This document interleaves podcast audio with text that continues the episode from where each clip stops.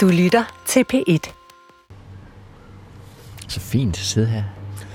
Ja, det er jo lidt sjovt, ikke? Ja. Det er det. Det er det altså.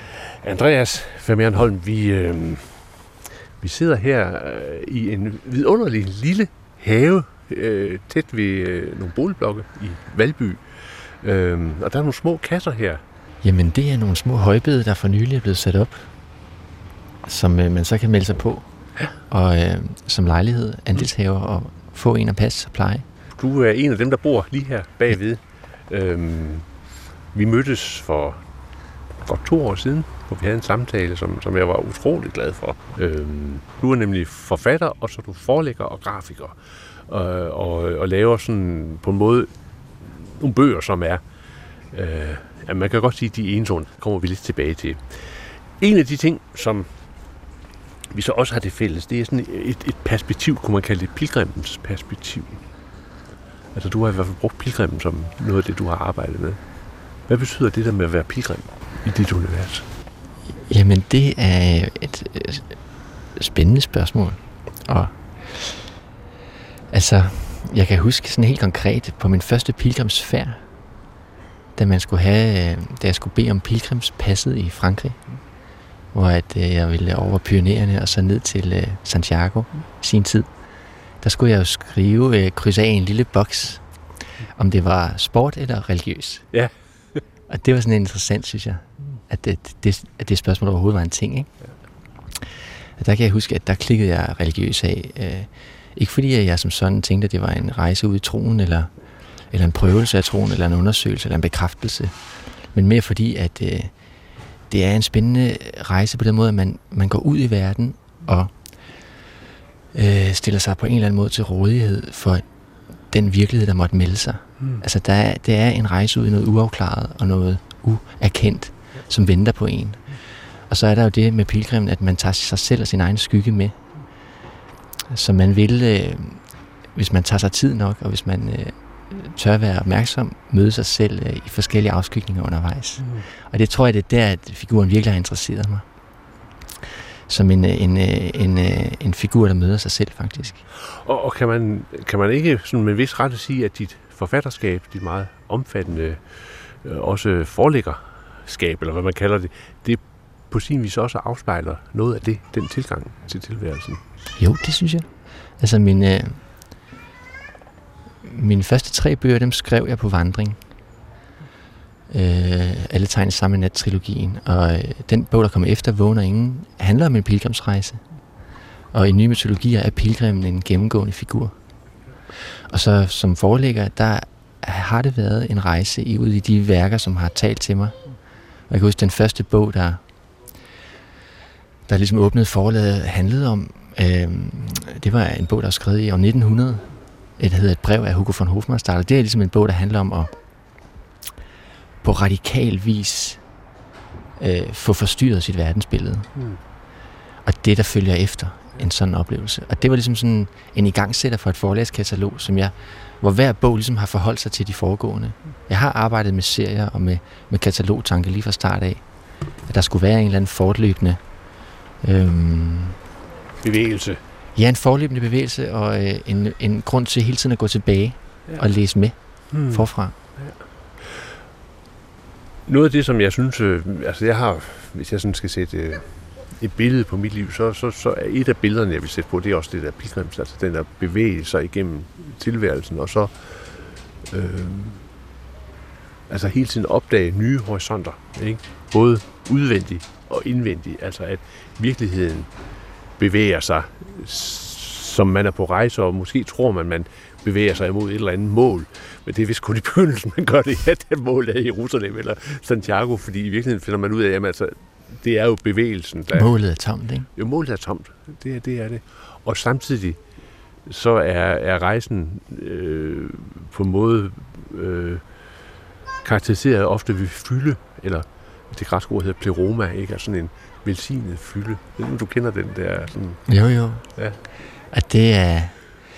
Jeg kan huske, en af de mest rørende pilgrimsberetninger, jeg har læst, det er en kvindelig pilgrim, der hed Egeria. Ja, hun er vidunderlig. Ja, det er nemlig vidunderligt. Og det er, den er adskiller sig meget fra andre pilgrims... Det er helt tilbage til 300-tallet. Ja, ja, en af de første, man har, tror jeg, hvis ikke den første. så øh, det, den adskiller sig netop ved, at hun ikke gør sig store tanker om nogen ankomst. Øh, og hun har ikke øh, nogen store intentioner. Hun er ligesom udenfor, og hun gør meget ud af at beskrive menighederne, ofte øh, kvindelige søsterfællesskaber, som hun møder. Og så er det en form for landskabslitteratur, hun skriver også. Og det er ret fantastisk. Altså, det er sådan et gammelt stykke vandrelitteratur, hvor hun beskriver stien og synet af byerne på lang afstand, som er sådan, som pilgrim lærer man virkelig at sætte pris på efter en 30 km synet af byen, ikke? og røgen, der stiger op, og øh, løftet om en, et, et varmt måltid, og, og det, det fanger hun virkelig. Det, den, den kom på engelsk i en ny oversættelse for nogle år siden, som jeg var meget, meget glad for. Men der er også noget andet ved den der vandring, den der pilgrimsvandring, og det kunne man måske sige handlede om opmærksomheden. Altså, øhm, i hvert fald for mit vedkommende, hvis jeg sådan bevæger mig igennem et byrum, og sådan, så, så, altså, så farer tankerne igennem. Altså, det, det er øh, Øh, lettere kaotisk. Ikke? Men, men hvis den der pilgrimsarketype er med mig på en rejse eller i et livsforløb, så sætter den på sin vis rammen for også for den virkelighed, der møder mig. Mm. Og det er, øh, hvis der er noget virkelig skønt i kristendommen for mig at se, så er det den her opmærksomhedspoetik, mm. som er rummet i mange af figurerne og lignelserne. Men hvad tænker du med? Og, der tænker jeg for eksempel på øh, en, øh, en lignelse som den om samaritaneren, mm. øh, hvor at der er de her øh, tre skikkelser, der bevæger sig forbi det her øh, ja, næsten kadaver i vejkanten. Ikke? Ja. Og øh, samaritaneren er den, der standser og ser. Mm. Og det er den der øh, opmærksomhedshandling, som hele tiden er mulig. Mm. Den er hele tiden mulig for pilgrimen, fordi at han ikke er øh, i sine vante omgivelser. Han er ikke, øh, eller hun er ikke, eller pilgrimen er ikke i den her komfortzone, som nogle gange kan virke blindende, hvis man kan sige det sådan. Altså, og så, øh, jeg tror, det er noget af det, der, der, der gør figuren så interessant også. At, at, at, at en figur, der kan der kan, der kan se for første gang det, som, øh, som er der. Ja, det ved du Men, men, øh, men det er jo lidt svært, ikke? Eller det er meget svært. Synes, det, ved jeg ikke, det synes jeg, altså at fastholde den der på en måde rene, ja. øh, pure opmærksomhed, tagen imod, hvad der nu kommer. Og det er en super vigtig pointe, ja, synes jeg. Og det er ja. der, hvor jeg synes både... Øh, altså, der har man jo, der er man nødt til at kigge på praktikerne, ikke? hvordan mm. gør de, fordi der er man nødt til at have en praksis. Opmærksomheden er aldrig givet en gang for alle, mm. ligesom frelsen er aldrig givet en gang for alle. Nirvana er aldrig givet en gang for alle, det er glemt, mm. og det skal hele tiden genskabes. Ja.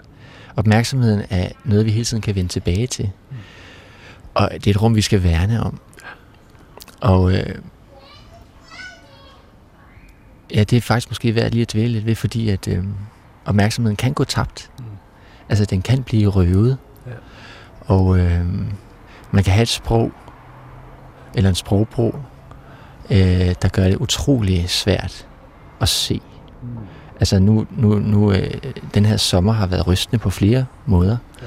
Men øh, det, for mig, øh, det var så lige for mig specifikt, men det mest rystende var at følge med i det her, øh, den her ulykke, der var omkring Adriana-skibet, hvor 650 mennesker mistede livet hvor at man ligesom havde overvågning på dem så mange timer op til, og man fulgte med.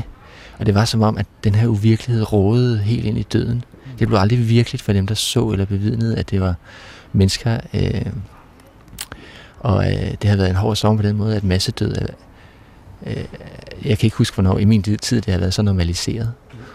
Og så er der hele det her klima, hvor at, øh, man jo man havde eksempler, ligesom man også havde sidste år med hedebølgerne, hvor at Øh, ikke for at sige noget grimt om dem, men dem, der formidler vejret, nærmest de, øh, glæder sig over de høje temperaturer. Ikke? Og det er den der, øh, øh, så er opmærksomhed tabt. Så er, så er sproget inde og skjule for mere end det viser. Ja. Og så, øh, og så, øh, så er gode råd dyre. Ja, det er de. Og så, øh, hvordan, hvordan, hvordan, hvordan, vender man tilbage til opmærksomheden derfra? Ja. Og, og så er der også forskellige former for, man kan man sige, mm, altså, jeg ved ikke, om man kan sige, at der er forskellige former for opmærksomhed, der er forskellige former for øh, konsekvenser af opmærksomheden. Ikke? Altså fordi man kan jo godt registrere, at noget er der sådan helt neutralt, og så går det igen. Så det er ligesom bækken, der flyder med vand. Ikke? Mm. Øh, men man kan også have det hvor, hvor man ser noget, og så sætter den opmærksomhedsøjeblik sig i hjertet, for eksempel. Mm. Ikke? Og så er det straks sværere måske at, at, at lade det gå. Altså man kan jo mærke, at, at billedet med, med de drukne øh, migranter, øh, det har sat sig i dit hjerte, og det kan du ikke slippe. Men det er jo, og det er jo, øh, for mig er det der en håbefuld figur faktisk, mm. at blive ramt på den måde. Ja. Og det er nemlig interessant, det er også i forhold til både pilgrim, men også kristendommen som sådan, som jo har en, en, en, en, en, en lang pilgrimshistorie, men hvis man kigger tilbage, så mange af de mest håbefulde figurer, vi har i det billedsprog, er, er netop folk, der er blevet ramt i hjertet på en eller anden måde, hvor et syn har rystet mm. så i så voldsom grad, at det har ja, ændret alle andre perceptioner eller opfattelser. Ja. Det man kan sige, med en moderne filosof som Wittgenstein, så vil man sige, der er en lille ændring i sprogspillets regler, som ændrer hele resten af spillet. Ikke? Ja. Øhm, en af de figurer, jeg har beskæftiget mig meget med, er Frans Assisi, og for ja. ham var det jo synet af en spedalsk mm. på vejen. En helt almindelig dag, hvor han skulle løbe et ærne for sin far, der var købmand. Der, øh, der møder han en spedalsk på vejen, som der var mange af dengang. De var forvist fra byerne og henvist til lazarettet udenfor. Det var sådan nogle forbandede, fordømte kroppe, ikke? Og, for, og der blev fortalt historier om, hvordan de smittede øh, og alt det her, som ikke passede. Og så, øh, men så sker der det forunderlige, at Frans øh, ser Kristus i den spedalske.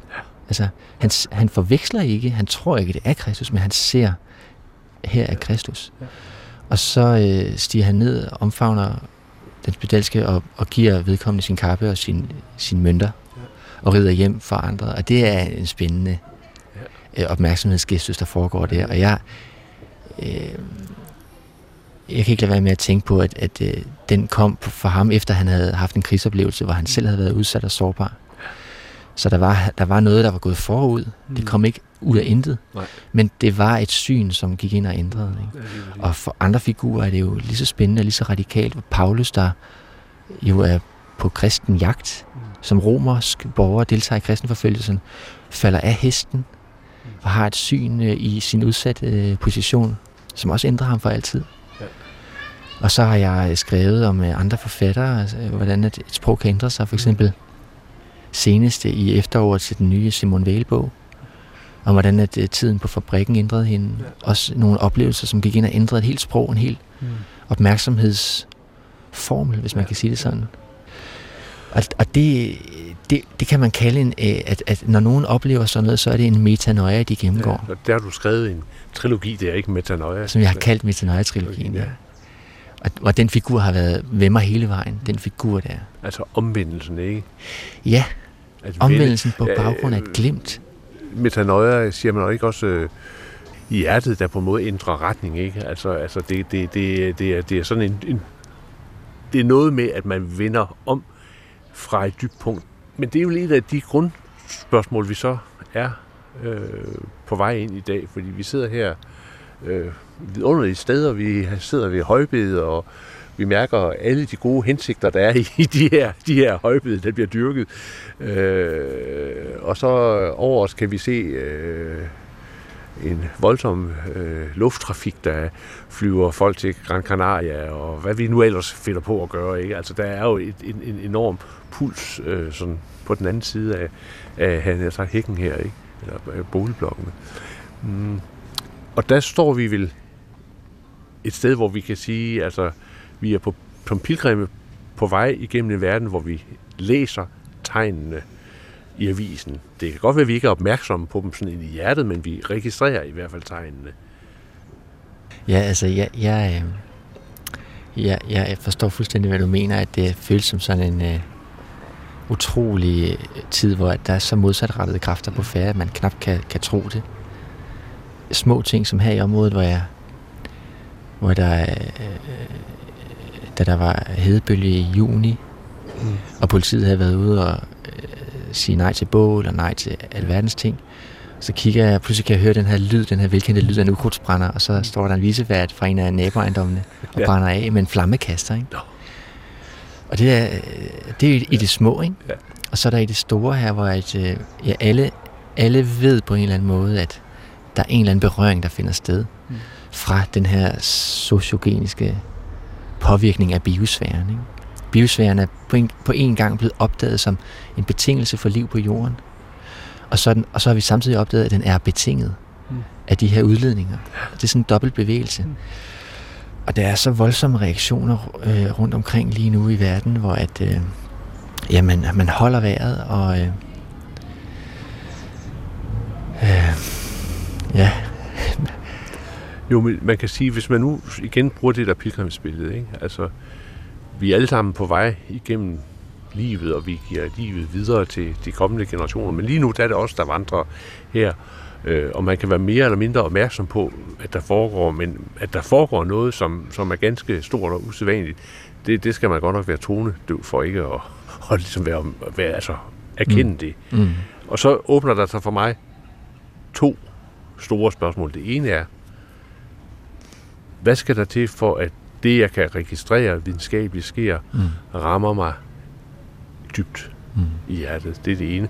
Og det andet, hvad skal der ske? Hvad skal der til for, at jeg fra det punkt, hvor jeg bliver ramt, bevæger mig ind i den der metanoia, den der omvendte, indre kurs, at jeg gør nogle ting, at, at, at ligesom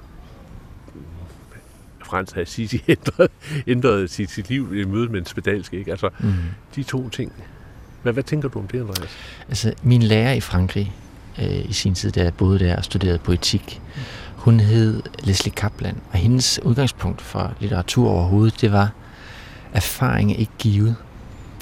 Man kan vidderligt gå igennem tilværelsen, uden at se det, man ser, uden at høre det, man hører. Og det er jo også en trope for visdomslitteraturen. Mm. Jeg ved ikke, hvor mange gange der står i Bibelen, dem, der har ører, skal høre, dem, der har øjne, skal se. Og det står i alle visdomsskrifter. Det er en grundfigur, ikke? at det er ikke givet. Og det er det, der er på spil lige nu, at vi ser opvarmningen, vi ser brændende, vi ser den planetære udsathed blandt arter, blandt mennesker. Men det der med at få det gjort til en erfaring, det kræver et arbejde, som er både sprogligt, og som også øh, ja, er følelsesmæssigt. Ikke? Mm. Og det arbejde, det, det giver ikke sig selv. Mm. Øhm, og det, jeg synes, der er spændende ved at arbejde med litteraturen i, i den her tid, øh, det er jo det her med, at øh, litteraturen den begynder ligesom ved, at man stiller spørgsmålstegn til, mm. hvad var det egentlig, jeg oplevede, ja. da det skete. Mm. Det, det er et utroligt radikalt spørgsmål, mm. når man lige tænker sig om. Ja, prøv lige at folde det ud, hvad du, hvad du mener med det. Jamen for eksempel... Øh,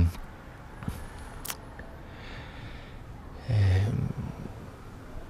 alle ved, hvordan det er at tænke tilbage på et barndomsminde, mm. som pludselig har skiftet betydning. Ja. Øh, øj, der var en, der blev mobbet. Var jeg selv en del af det? Mm. Eller, øj, øh, det, det der skete der, synes jeg egentlig, det var i orden. Mm. Det er en oplevelse, alle kender. Det er jo, det er jo lidt, lidt af det, jeg snakker om. Men i det hverdagslige, der er det det der med, du ved, ord vi bruger, som er helt vanlige, og som ja, vi slynger om os, og som vi skal bruge for at få tingene til at fungere, de har ofte også øh, et klichépræg, mm. som er et aftryk, ja. øh, betyder et aftryk, ikke? en kliché. Og det betyder, at øh, et, en, et ord, der er en kliché, det kan ofte skjule lidt mere, end det viser. Mm. Og det, her tænker jeg på ord som for eksempel menneske, mm. men også dyr ja. og ja, natur. Mm. Natur er i mange år blevet brugt som en kliché for ressourcer. Mm. Ja. Skove er blevet beskrevet som tømmer. Ja. Ikke? Fossiler, som kunne være en form for helligdom i vores kultur, ja. de, de bliver beskrevet øh, som brændsler. Ja. Ikke? Mm. Noget, der kan brænde. Øh, eller noget, der måske skal brænde lige frem. Mm. Og menneske er blevet øh, i mange år beskrevet som øh, noget autonomt. Ja. Øh, noget, der er sat på jorden i en eller anden forstand. Og i dag, der er det jo, kan vi jo se det, det stik modsat, der er gældende det, at være menneske er at være mangeartet. Mm. Det vil sige, at være afhængig af noget, der er uden for sig selv, og være i dialog med noget, der er uden for sig selv, og at være menneske er at leve i jorden. Mm. Altså i den her biosfære, ikke? Ja. og så videre. Dyr, som jeg har været meget optaget af igennem mit forfatterskab, fordi det er så centralt i forhold til, hvordan vi definerer os selv. Dyr er jo, er jo øh, en, en, øh, en kliché på den måde, at det skjuler det faktum, at det er et væsen med både verden og sjæl. Ikke? Mm. Et godt eksempel er, at vi jo øh, ja, vi har jo det her lidt grusomme øh, dyrehold i Danmark, ikke? som øh, hvor at man er gået endnu længere, så i stedet for, at man har ordet dyr, så har man en produktionsenhed, ikke? et nummer. Ja. Man har de her vanvittige tal, ikke? 25.000 slagtekrise, eller pattekrise, der går tabt hver dag på gulvet. Ikke? Øhm, og det er, det, er, det er et eksempel på, hvordan at, øh, når vi bruger sproget på den måde, vi taler om dyr, mennesker og natur, så kan vi let komme til at videreføre en måde, en afstand til virkeligheden, mm. som gør det meget svært for os at føle det, vi føler, eller kunne føle, ja. eller at mærke det, vi mærker. Mm. Og hvis vi, øh, hvis vi har et... Øh, det er det, der, som også synes jeg har været rystende den her sommer, det er det med, at vi har det her, øh, den her, øh, de her nyheder om klimaet og den her udvikling, menneskesamfund, der er presset i så voldsom grad, at folk er nødt til at flygte med fare for, for liv og, og lemmer. Og så, og på, så samtidig har vi, altså ofte på de samme nyhedssider, har vi jo reklamer for billige flyrejser på Momondo, ja. Ja. eller en reklame for et nyt tv-program om at køre stærkt i, gaderne, eller hvad ved jeg. Og det er jo med til at skabe en eller anden forventning om, at uh, de her ting kan eksistere side om side. Ikke? Mm. Øhm, og der, det er en samtale, vi er nødt til at have, at uh, vi er nødt til at Jeg ved ikke, om man kan forvente, at alle skal kunne i, i, i en voldsom grad lade sig berøre, eller fordi folk har jo så meget at se til, og folk er jo grebet af deres egne liv. Mm. Og jeg ved ikke, hvor man finder det overskud, eller den nødvendighed, som Frans fandt. Mm. Men, øh, men som samfund, på tværs af os alle sammen, kan vi have den samtale, hvor vi siger, er det for eksempel på tide at forbyde en bestemt form for reklamer, mm. der går ret imod det planetære sundhed, eller vores allesammens sundhed, og, og som udsætter andre mennesker for far. De her ting. Ikke? Mm. Altså sådan nogle grundmoralske spørgsmål er vi nødt til at, at snakke om, på en måde, vi ikke har gjort før.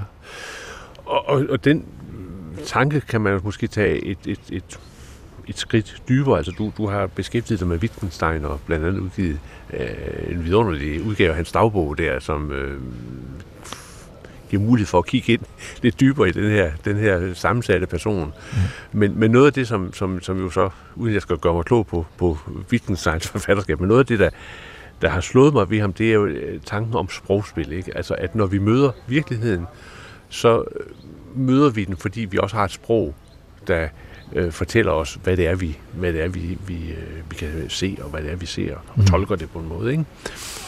Og der kan man jo så sige, at, at alt det der med ord, ordet, der skaber, hvad det nævner, øh, det får stor betydning for den øh, tilgang, vi har til virkeligheden. Altså hvis man reducerer en gris til et nummer, så er klart, så vil man have et andet forhold til det. Mm. Eller hvis man øh, reducerer et menneske til øh, en race, eller altså man kan sige under 2. verdenskrig med, med nazismen, der var det jo i den ekstreme form. Ikke? Altså hvordan kunne holocaust lade sig gøre? Jamen, der var jo en eller anden sproglig reduktion af nogle mennesker til noget andet. Mm. Øhm, og der er det så, jeg tænker ind, ind i det, Andreas, altså det der med at skabe virkeligheder, skabe virkelighedssprog. Mm. Øhm, hvor meget ser du det som en som noget, der ligesom bliver overtaget, eller hvor meget er det ligesom en proces, som vi er en del i? Altså, hvor meget kan vi, kan vi kan vi være med til at ændre vores møde med virkeligheden ved at også at bevidst, være bevidst om at ændre sproget. Mm. Ja, det er, det, er jo, det er jo lige præcis det, som er det store og, i, øh, spørgsmål, i, blandt andet i mit arbejde. Ja. Og jeg synes, der, der er det værd at vende tilbage til det her med sådan, altså, hvorfor er opmærksomheden vigtig? Mm. Opmærksomheden er vigtig, fordi at øh, det er der, hvor man ikke er helt sikker på, hvad det er, man ser. Mm. Man ser også noget nyt, eller man ser tingene, som om de er nye. Ikke? Ja, ja. Man gør verden ny med sin opmærksomhed. Det er det, der, det er det, der, det er det, der nogle gange, tror jeg, hvis man for eksempel er, læser Paulus mm. med de briller på, så man siger, når han siger, at se det usynlige, mm. se Gud, at se det usynlige, så er det det, han mener, ja. at, øh, at hov, jeg ser det samme, som jeg så lige før, men det lyser. Ja, det er poetisk. Det lyser, ikke? Ja, ja det er poetisk. Det er sådan, som det må være. Mm øh, for at, jeg, at det er virkelig for mig. Mm. Og der tror jeg, at øh, i vores tid, uden at man, altså, det er vigtigt at snakke om det på en måde, hvor man ikke lyder totalt paranoid, eller hvor man bliver totalt paranoid, men altså, Øh, den her bog, der kom ud for nogle år siden, der hedder Overvågningskapitalisme Mm. af Ja. Susanna Suboff, som er Fantastisk bog. en meget, meget væsentlig bog, en meget, meget væsentlig analyse. Den beskriver jo blandt andet, hvordan at vores opmærksomhed bliver altså minet, Ja. Som øh, om det var kul eller et andet råstof. Og hvordan vores øh, adfærd er indregnet i markedet som sådan nogle såkaldte futures, altså fremtider. Ja. At øh, Andreas, øh, han vil gøre de her fem ting Ja. i de kommende uger, og det kan, det kan, det kan du få lov at købe. Ja. Du Du, kan- kan, du kan- de rigtige reklamer til Du kan ham. få lov at købe produkt nummer 4, han vil købe, hvis du betaler. Ja. Altså, det er, på, det er på den måde, ikke? Og der, der er man jo op mod en, en magtfuld modstander, og- jeg ønsker ikke at at have den der... Øh, øh, vi kan også snakke om de her ting, hvor vi gør, gør, det, øh, gør det fremmed for os mm. på en Mm. måde, som ikke hjælper os, men, men, men der er det også vigtigt at tage stilling til nogle grundting. Ja. Og så det der med, samtidig med, at man har den der rent strukturelle, samfundsmæssige, der er vi nødt til at forholde os til nogle ting, ikke? Mm. så er det vigtigt at, og, øh, og han snakker om, øh, jamen, øh, hvordan er vi nødt til at se naturen i dag? Mm. Og det er et spørgsmål om politik. Hvordan er vi nødt til at se øh, øh, mennesket og naturen i dag, hvis, hvis vi skal have en chance? Og der tænker jeg sådan, det er jo både litteraturen, men det er også ude i kirkerne, og så er det jo frem for alt, øh, synes jeg, regeringen, der skal lave en stor kampagne om natursyn i Danmark, hvor man kan få en samtale. Ikke? Alle de store reformer, vi har haft i Danmark, har der jo været en eller anden form for Mm. offentlig samtale forud for. Ja. Jeg synes, det er så åndssvagt, at man har de her skænderier omkring rewilding for eksempel, før man overhovedet har gjort nogle, et, arbejde, grundarbejde for at lave en ordentlig formidling. Ikke? Mm. Hvorfor er det så vigtigt med den her genvildning? Men nu sidder vi jo så her i, i en lille byhave, ikke, med højbedet, der er rammet ind, og hvor ukrudtet, det har ikke gode vilkår her, fordi det, det kan ikke øh, overtage det hele. Det, øh, vi er et sted, hvor, hvor, hvor primære erfaringerne for langt de fleste, der bor her, kommer øh, fra byens rum. Ikke? Altså, det, Mm. er, det er en urban virkelighed, en byvirkelighed, der viser sig for folk. Og der kan man jo godt spørge, når man sådan har privilegiet at være der, hvor der er mørkt om natten, og mm. man kan se stjernerne osv., øhm, om det ikke på sin vis er vanskeligt at tale om naturen og naturens værdi og muligheden for at skabe noget nyt, når, når, når, når, når langt de fleste primære oplevelser øh, er givet som noget, der ligger langt væk fra, fra det, man gerne vil forholde sig til. Ikke? Altså, mm, det kan jo være svært.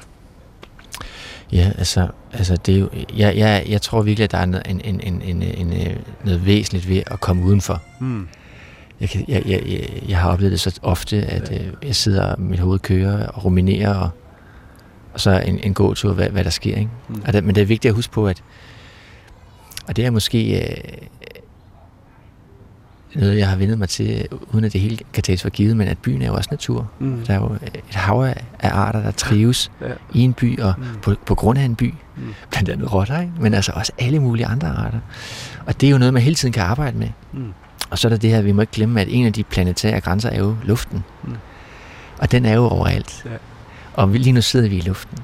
Og jeg tror, at... Øh, jeg, jeg, tror, jeg, er ikke, jeg er ikke en af dem, der tror, at alle skal have den her øh, hånden på mosset oplevelse for at kunne gå ind Mm. og marchere den 15. september. Forstår du, hvad jeg mener? Mhm. Jeg tror, at, øh, at den her viden kan komme på mange niveauer. Mm. Men øh, og, og, og jeg tror ikke, at øh, og jeg tror for eksempel også, at, øh, at det er vigtigt i Danmark, at vi får noget natur, hvor man ikke kan, har lov til at komme som menneske. Mm. Jeg tror virkelig på byerne som sådan en, en økonomisk måde at bo på mange sammen. Ja. Øhm, og så, ja altså, nu inden vi tændte for optageren, der sad vi og snakkede lidt om det der med for eksempel, når man får børn i byen, Ja. det er jo også en naturoplevelse. Ja. Ja. Der oplever man sig selv som natur på en måde, jeg tror ikke, man har gjort før. Og du har jo lige fået. Er selv Ja. ja. blevet forældre, og det var en, en, en enorm naturoplevelse, Ja. ja. som, som på, med et, en chokværdi, der sagde spar 2, Mm. jo pegede på afhængighed, sårbarhed, udsathed, forbundethed, Ja.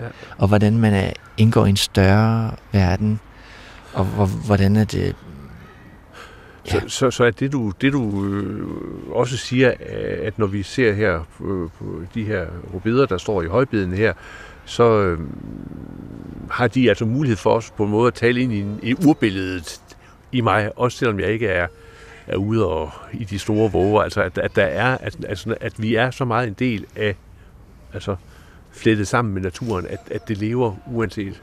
Jeg tror det, hvordan, faktisk. Ja. Øh, når, du, når du spørger på den måde, så ja, altså, jeg har været på utallige pilgrimsrejser, mm.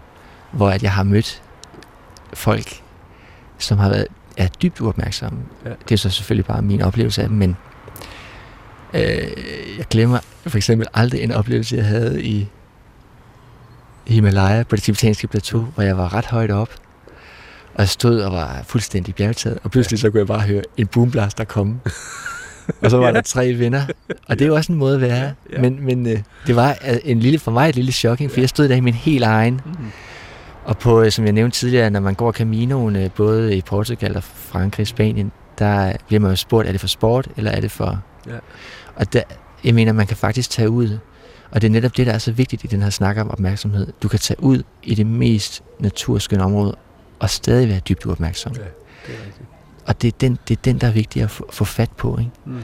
Frans Assisi, han var bybarn. Ikke? Mm. Han levede i et meget komfortabelt liv inden for hjemmets fire vægge. Og øh,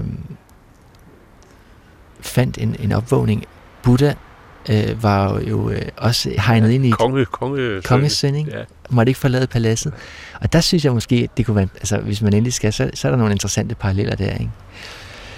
Øh, i, hvis, man skal, hvis man skal snakke om det her med, hvad er det, der holder, hvad er det, der blokerer for det her mm. bånd. Jeg tror mere end for eksempel by versus mm. Vilnis, ja, ja. der er det mere den her, en bestemt form for komfort, mm. som er øh, dræbende. Ja. Det, det lyder jo lidt forkælet at sige ja, det, men, men øh, jeg tror, jeg mener, at øh,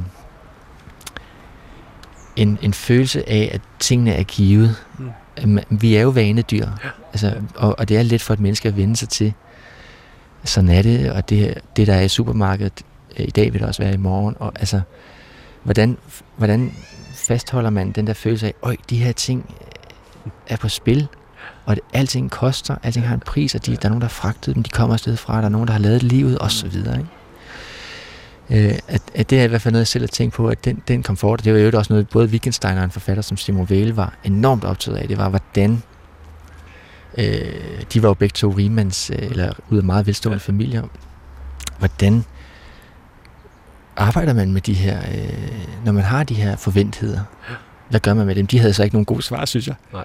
Nogle nej, af dem havde. Nej, nej, nej. Men, men, øh, men, øh, men, øh, men jeg synes, Frans er et interessant eksempel, øh, som jo faktisk øh, som en rig købmandssøn med stor arv flytter ud af Assisi, uden for bymurene, og starter et, øh, et fællesskab, der er øh, mere øh, virkeligt for ham, apropos mm. virkelighed. Ja. Ja. Simon Weil har sådan en smuk formulering i, hun skriver et sted, at det var det, han måtte gøre for at have en følelse af, at han levede et virkeligt liv. Mm. Øh, og så sker der jo det, at øh, det tiltrækker en masse af de andre af de, øh, både adelige, og, ja. og det bliver jo, øh, det skaber en masse problemer. Ja. Fordi at, øh, hvordan kan det være, at de her pludselig giver afkald på alt det her, ikke? som man har tilkæmpet sig? Ikke? Ja. Men man, man kan jo sige, at, at, at noget af det, der ligger i hele den religiøse tradition, øh, og det er jo sådan set overalt, det er jo, det er jo at prøve at få os øh, rystet og se virkeligheden i et bestemt lys. Altså mm. få øh,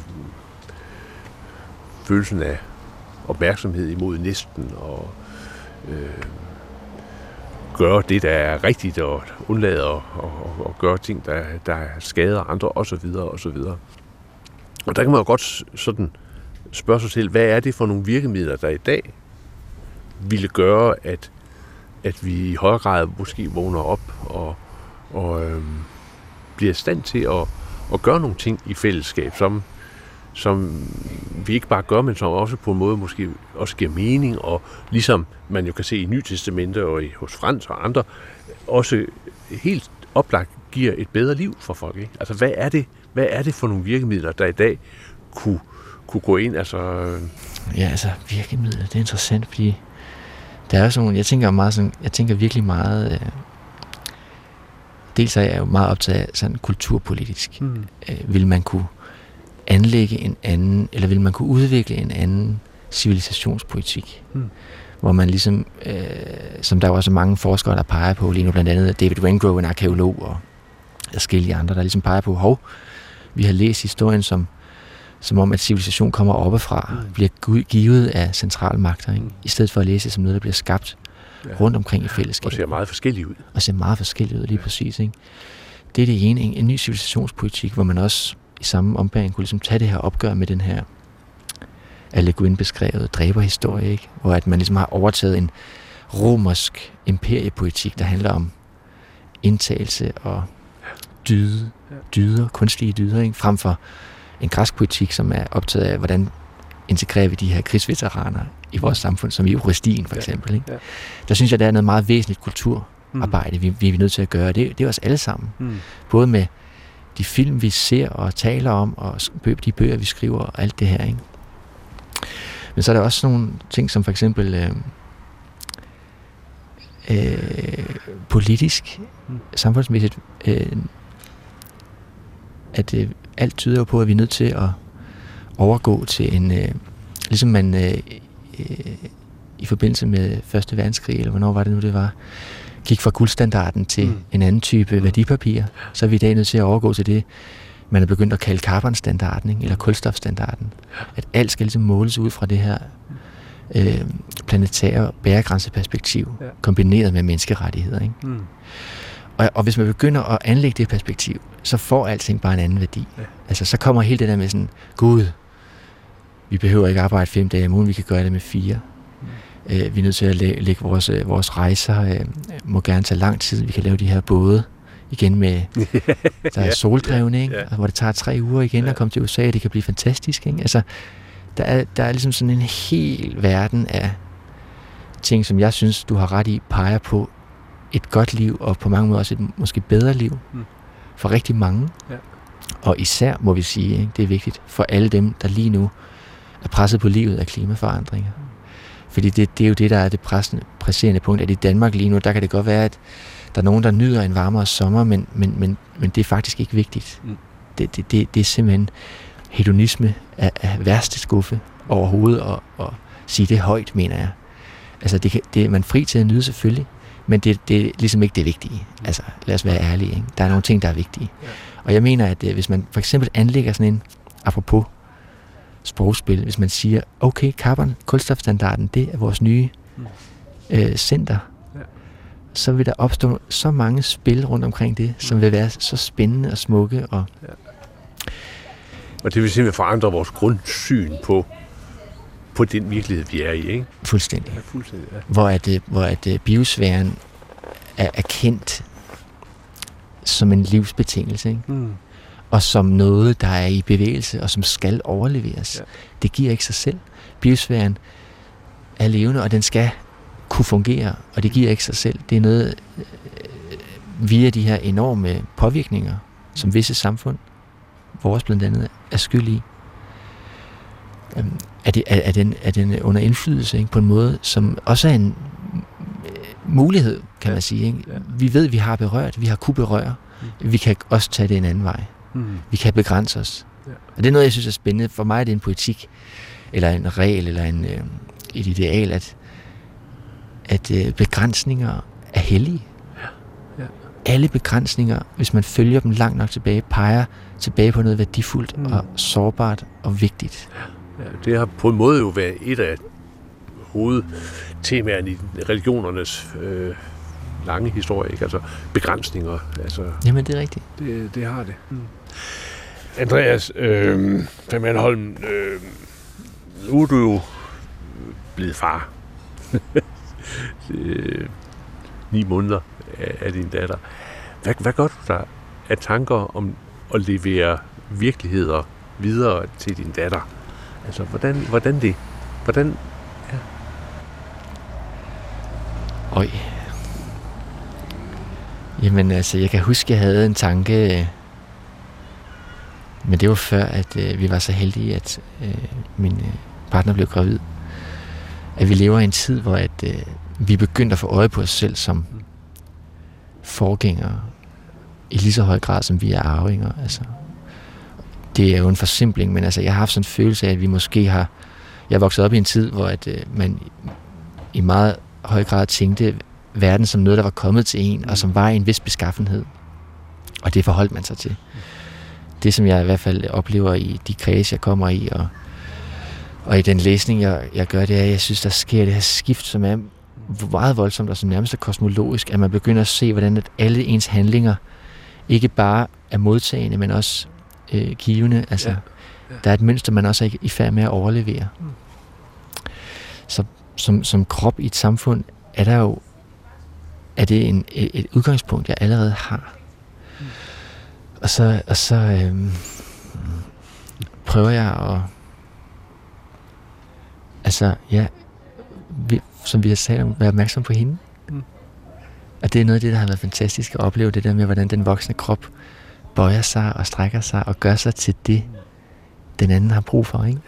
At den oplevelse har været helt øh, suveræn. Mm. Det er en naturoplevelse, altså af dimensioner. Det er en, øh, det er en, det er ligesom at stå på toppen af bakken og så blive ramt af lynet, øh, uden at det gør ondt. Eller, altså det, er sådan, det er sådan helt, øh, helt øh, derude. Men, men, men gør du nogle tanker omkring nogle øh, forestillingsuniverser? Nu tænker jeg på noget religion eller noget. Altså sådan ligesom, øh, som, du, som du gerne vil, vil have til at leve i din, i din datters, øh, hvad skal vi sige, virkelighed, altså, eller, eller bevidsthed, sådan, så hun kan skabe sin virkelighed ind i, i forhold til det.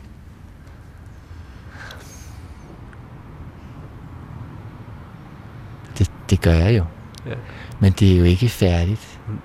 Det er jo sådan nærmest en slags, en nærmest en slags, det er næsten mere som om, at mit eget verdensbillede er blevet åbnet. Mm. Altså, jeg, jeg, jeg, jeg, har ikke noget, jeg kan, jeg har ikke noget færdigt, jeg kan levere. Det er sådan en, det er næsten som om, at, at hun er min mester, ikke? Altså, jeg følger hende. Øh, alle de små skift, der er, alle de, og jeg kan se, hun vender sig i retning af blomsten, så er det der, vi går hen. Mm. Den, der er farver, og den, den, den øh, blomsten, med, hvis man bruger reklame i det så oprindelige betydning, så den reklamerer, den viser sig. Øh, og der går vi hen. Øh, men det er, det er næsten mere som om, at mit eget verdensbillede har, at der er mere plads pludselig. Mm.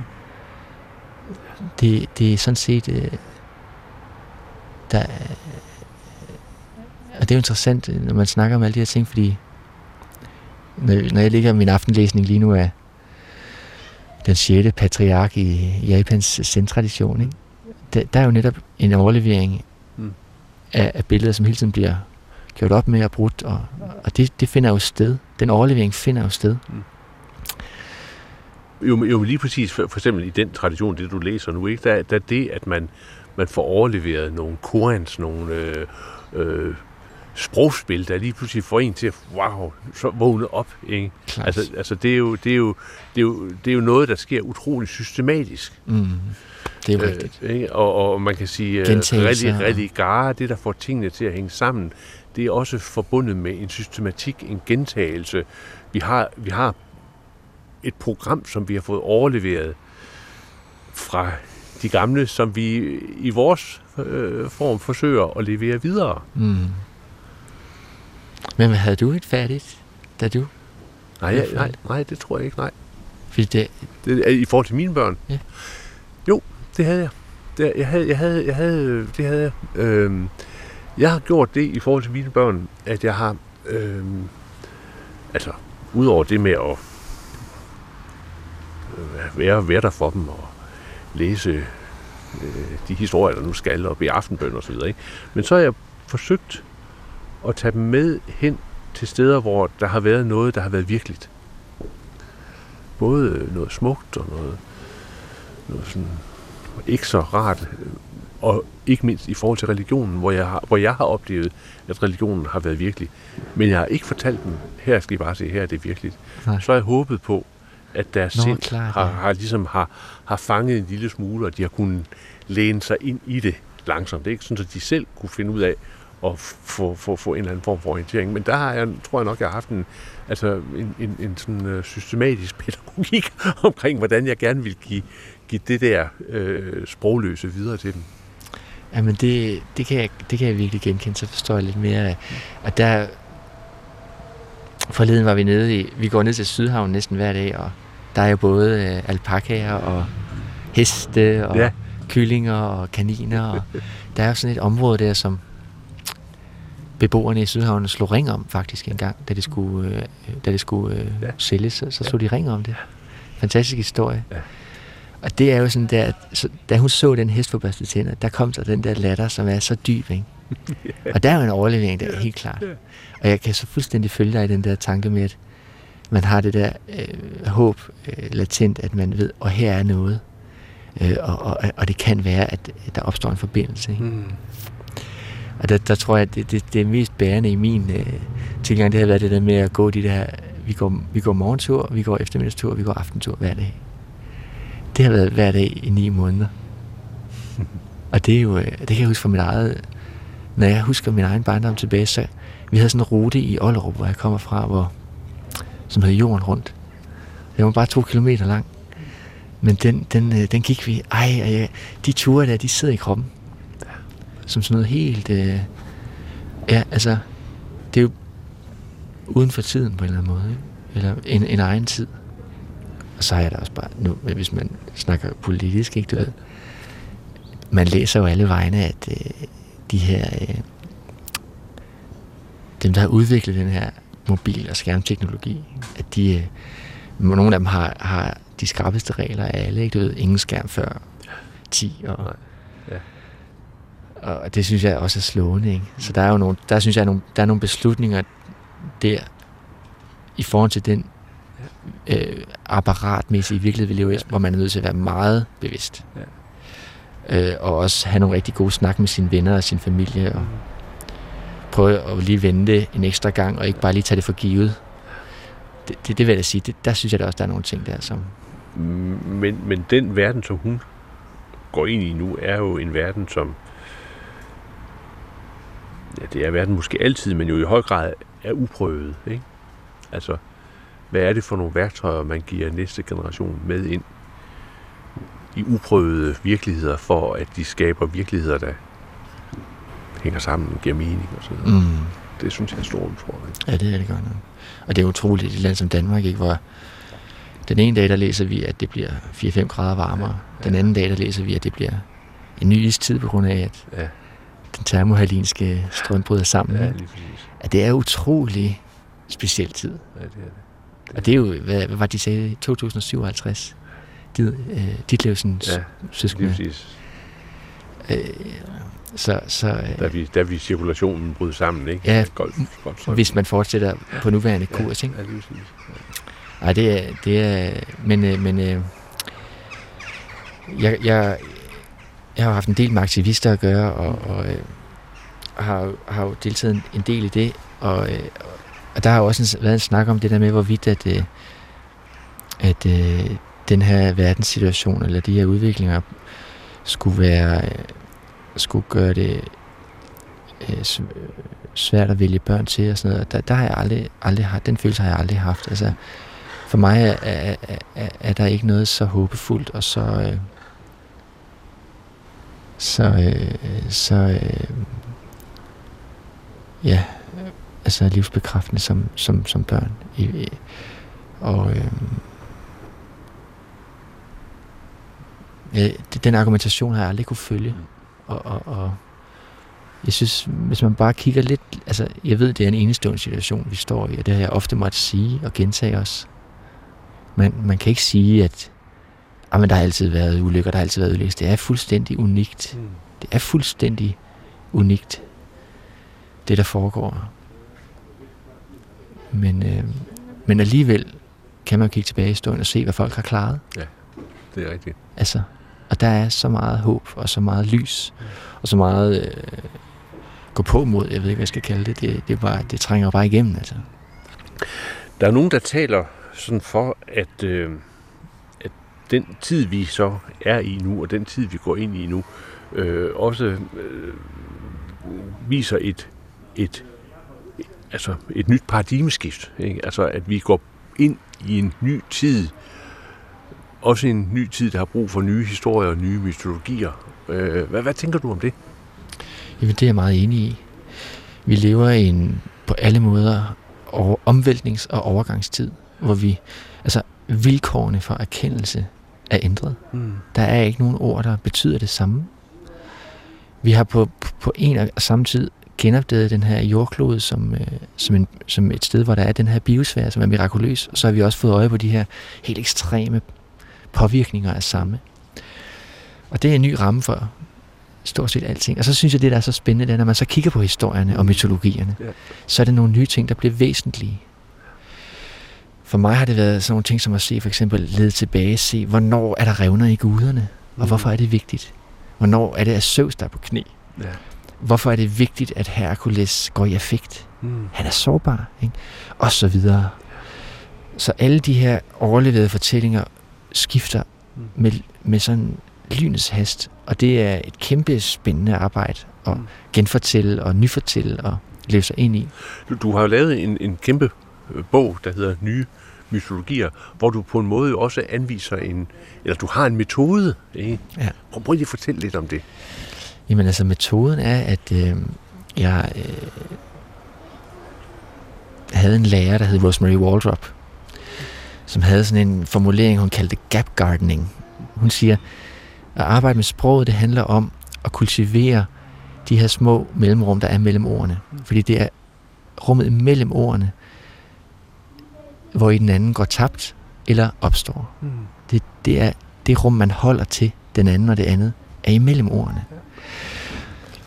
Og den, den der tanke om, at øh, det betyder noget, hvilken afstand der er mellem ordene, mm. den blev meget visuel for mig. Ja. Så jeg begyndte at arbejde med, som sådan, i starten var det bare en form for meditation, hvor jeg sad og, jeg har altid været meget optaget af øh, bogmalerierne i den kristne tradition, altså dem, der sidder og altså vidderligt tegner ordene, ikke? Ja.